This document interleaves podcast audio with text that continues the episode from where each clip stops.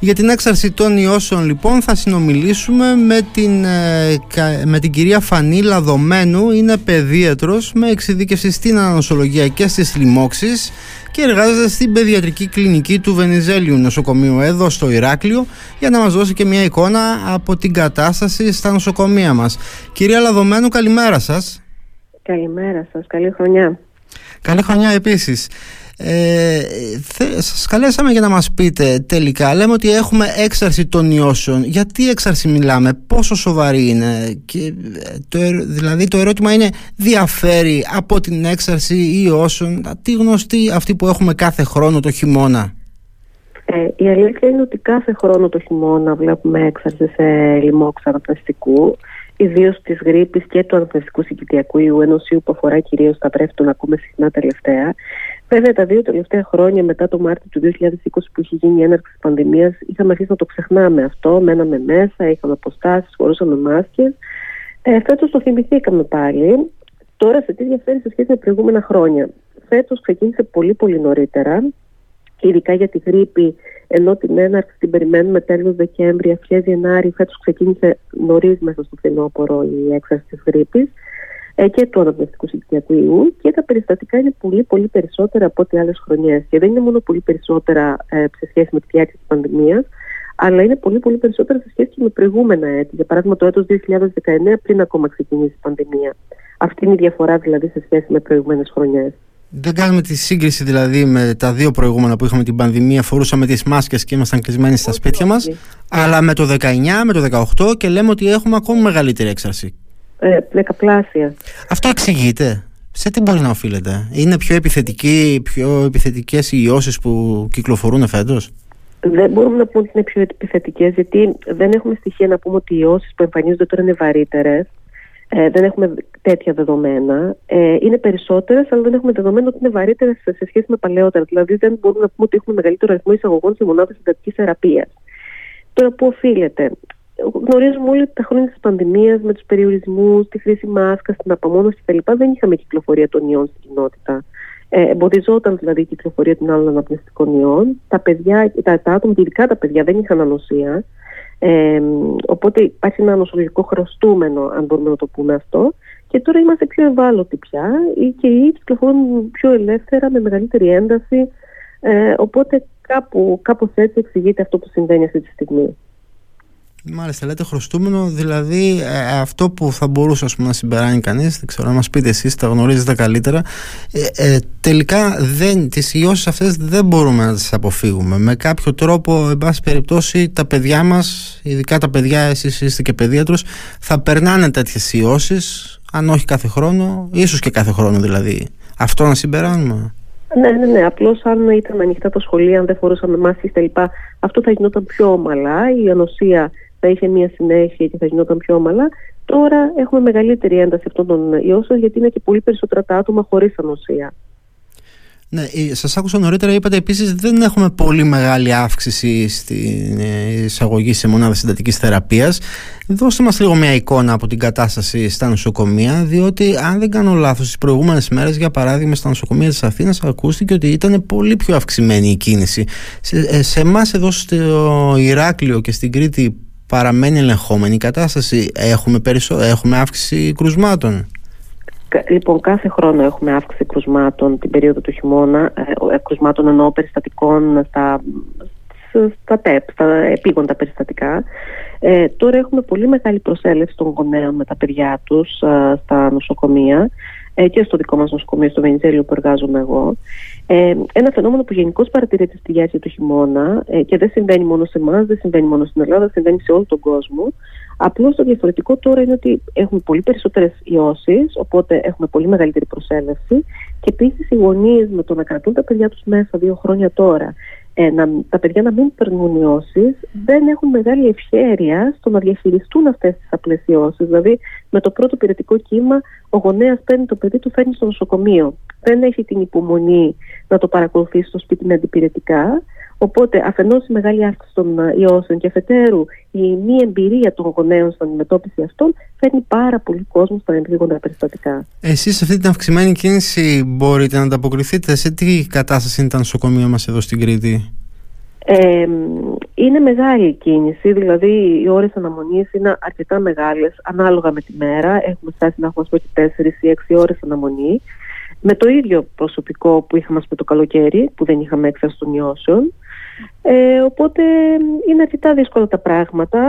Ε, χρειάζεται υπομονή όμως και κυρίως χρειάζεται οι γονείς να καταλάβουν ότι ε, δεν χρειάζονται τα περισσότερα περιστατικά από αυτά που έρχονται στα νοσοκομεία δεν χρειάζονται να είναι στα επίγοντα. Θα μπορούσαν δηλαδή να, να αντιμετωπιστούν κάλλιστα στο σπίτι με λίγη υπομονή των γονέων, με τα αντιπηρετικά τους, με ένα τηλέφωνο ενδεχομένως στον προσωπικό γιατρό του παιδιού, που ε, ευτυχώς στην Ελλάδα έχουμε ένα πολύ οργανωμένο σύστημα προσωπικού παιδίατρου, ιδιώτη παιδίατρου που παρακολουθεί τα παιδιά. Ε, οπότε θα μπορούσε να έχει αποφευθεί ένα, πολύ μεγάλος όγκος δουλειάς για τα νοσοκομεία. Θα μας βοηθήσετε λίγο και σε αυτό να πούμε λοιπόν ποια είναι τα συμπτώματα και κυρίως πότε πρέπει να ανησυχήσουμε. Λέμε να κρατάμε τα παιδιά στο σπίτι με αντιπηρετικά κτλ. Πότε, ποιες είναι οι ενδείξεις που πρέπει να μας κάνουν όμως να ανησυχούμε και να πούμε ότι όπ, εδώ πρέπει να τρέξουμε, να σπεύσουμε στο γιατρό. Λοιπόν, καταρχήν, επειδή μιλάμε για γρήπη, αναφέραμε τη γρήπη, να πούμε ότι η γρήπη μπορεί να κάνει ψηλό πυρετό, μπορεί να κάνει πυρετό 40 ε, και μπορεί να κάνει και πυρετό για πολλές μέρες, 5-6 μέρες ας πούμε. Ε, και το ύψος του πυρετού από μόνο του δεν είναι λόγος ανησυχίας. Ε, δηλαδή, μια ιογενής λίμωξη όπως η γρήπη μπορεί να κάνει πολύ ψηλό πυρετό και μια βακτηριακή λίμωξη που είναι ενδεχομένως πιο σοβαρή να κάνει χαμηλότερο πυρετό. Οπότε δεν είναι το ύψος του πυρετού από μόνο του ο λόγος να φέρει ένας γονέας στο παιδί στο νοσοκομείο. Έτσι λοιπόν ένα παιδί που έχει πυρετό χαμηλό, μέτριο, είναι σε καλή κατάσταση, δεν έχει δυσκολία από το αναπνευστικό του, μπορεί σε πρώτη φάση να αντιμετωπιστεί με κάποιο αντιπηρετικό και αν ο γονέας δει πούμε, το πυρετό υποχωρήσει, το παιδί είναι καλά, ε, μπορεί να συνεννοηθεί και με τον γιατρό του τον προσωπικό και να μην τρέξει στο νοσοκομείο. Ε, ανησυχούμε με ένα πυρετό ε, που ε, ε, ας πούμε, είναι αρκετές μέρες, πάνω από πέντε μέρες, με ένα πυρετό που το παιδί όταν απειρετεί δεν είναι σε καλή γενική κατάσταση ε, ή έχει άλλα συμπτώματα τα οποία μας προβληματίζουν, η πνιγεία, ε, ανησυχία με ένα βρέφος, μειωμένη σύντηση, ενδεχομένως ένα εξάνθημα, αν ο πυρετός πυκνώνει αντί να αραιώνει όπως θα περίμενε κανείς, ε, ένα παιδί που δεν συντηρείται καλά και μπορεί να αφινατωθεί, αυτά είναι οι λόγοι να ζητήσει κανείς ιατρική βοήθεια στα επίγοντα περιστατικά. Σε κάθε περίπτωση, βέβαια, ένας πυρετός θα πρέπει να γίνει επικοινωνία με τον γιατρό μας. Έστω και τηλεφωνική επικοινωνία, έτσι. Ναι. Μάλιστα, μήπως ε, μπορούμε να λάβουμε κάποια προληπτικά μέτρα, έχει αυτό σημασία να το κάνουμε; Και τι είδους μέτρα μπορούμε να πάρουμε; Δηλαδή τώρα ε, ξεκίνησε ξανά η λειτουργία των σχολείων, όλοι ανησυχούμε ότι θα αποτελέσουν αιστείες μετάδοσης, θα αρχίσουν τα παιδιά να συναναστρέφονται ξανά μεταξύ τους περισσότερο και σε κλειστούς χώρους. Τι, τι μπορούμε να κάνουμε γι' αυτό για να προστατέψουμε τα παιδιά; Κοιτάξτε, να δείτε, εγώ ως ειδικός σε καμία περίπτωση δεν θα συνέστηνα διακοπή ας των σχολείων, κλείσιμο των σχολείων. Ε, άλλωστε και η Επιτροπή των Εμπειρογνωμόνων δεν έχει προτείνει κάτι τέτοιο. Ε, γιατί το, η βλάβη από αυτό είναι πολύ μεγαλύτερη από το όφελος.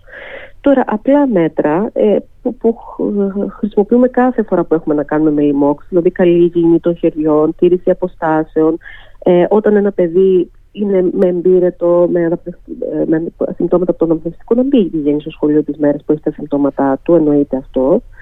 Ε, όπως ξέρετε η Επιτροπή Εμπειροτομών επίσης δεν έχει ε, συστήνει την καθολική χρήση μάσκας αλλά ε, ενδεχομένως οι γονείς θα μπορούσαν να το εξετάσουν αυτό κατά περίπτωση ειδικά σε παιδιά που είναι ευπαθή ή σε παιδιά που, έχουν, που ζουν με ευπαθείς ομάδες στο σπίτι δηλαδή με ηλικιωμένους ή με άτομα με σοβαρά προβλήματα υγείας εκεί μπορεί να εξεταστεί κατά περίπτωση η χρήση μάσκας και βέβαια όποιος γονέα θέλει μπορεί να στείλει το παιδί του στο σχολείο με μάσκα. Α, αλλά θα δω ότι συστήνουμε εμείς ως ειδικοί. Ναι, θα ήταν λίγο υπερβολή δηλαδή να έχουμε την απέτηση να λέμε όλα τα παιδιά στο σχολείο με μάσκα για να μην κολλήσουμε τις ιώσεις. Λοιπόν, ε, δεν ξέρω, ήσασταν πολύ αναλυτικοί. Δεν ξέρω αν έχετε κάτι άλλο σημαντικό να μας πείτε. Μας έχετε καλύψει να προσέχουμε ε, τα μέτρα πρόληψης τα γνωστά με την ε, ατομική υγιεινή ε, τα συμπτώματα να τα αντιμετωπίζουμε στο σπίτι μας όσο αυτό ε, όσο γίνεται όσο δεν επιμένουν πάρα πολύ είπατε όχι πάνω από πέντε μέρες και βέβαια εμβολιασμός. Εμβολιασμός, γιατί αυξημένη ένταση και έξαρση ιογενών λοιμόξεων σημαίνει ότι αυτό ανοίγει το δρόμο και για τις βακτηριακές λοιμώξεις. Γι' αυτό το τελευταίο διάστημα έχουμε δει και μεγάλη έξαρση των βακτηριακών λοιμόξεων, όπως για παράδειγμα το πνευμονιόκοκο, στα παιδιά πρέπει να είναι εμβολιασμένα. Υπάρχουν αποτελεσματικά εμβόλια για αυτά τα μικρόβια. Πρέπει τα παιδιά να εμβολιάζουν, να μην το αμελούμε αυτό. Αυτό είναι ένα από τα σημαντικότερα μέτρα. Αλλά για, για, τη γρήπη, να σας ρωτήσω, προλαβαίνει κάποιος και τώρα, μήπως έχουν καθυστερήσει, ας πούμε, όποιος ε, προλαβαίνει και τώρα να εμβολιαστεί δηλαδή, θα προστατευτεί; Κοιτάξτε, η γρήπη οι άλλες χρονιές, όπως σας είπα, ξεκινούσε δηλαδή, πούμε, τέλος φθινοπόρου, αρχές χειμώνα, έκανε την έξαρσή της τέλος Δεκέμβρη-Γενάρη και την είχαμε μαζί μας περίπου μέχρι τέλος του Απρίλη. Φέτος έχουν αλλάξει λίγα τα επιδημιολογικά δεδομένα, ξεκινήσαμε πολύ νωρίτερα. Το πιθανότερο είναι ότι θα πάει και αργότερα. Ε, αλλά ακόμα και αργότερα να μην πάει και μέχρι Απρίλη ας πούμε, να πάει η περίοδος της γρήπης όπως ήταν τις άλλες χρονιές, και πάλι υπάρχει μια προστασία για τους επόμενους τρεις μήνες αν εμβολιαστεί κάποιος τώρα. Έχει νόημα, δηλαδή ακόμη και τώρα. Οι ευπαθείς ομάδες εννοείται σε κάθε περίπτωση. Και ο καθένας βέβαια ατομικά, αν θεωρεί ότι θέλει να προστατευτεί από τη γρήπη, μπορεί να κάνει το εμβόλιο της γρήπης ακόμα και σήμερα. Μάλιστα, κυρία Λαδομένου, σας ευχαριστούμε πάρα πολύ για ήσασταν κατατοπιστικότατοι. ευχαριστώ. Καλή συνέχεια και στο έργο σας στο Βενιζέλιο Νοσοκομείο. Γεια σας. Γεια σας.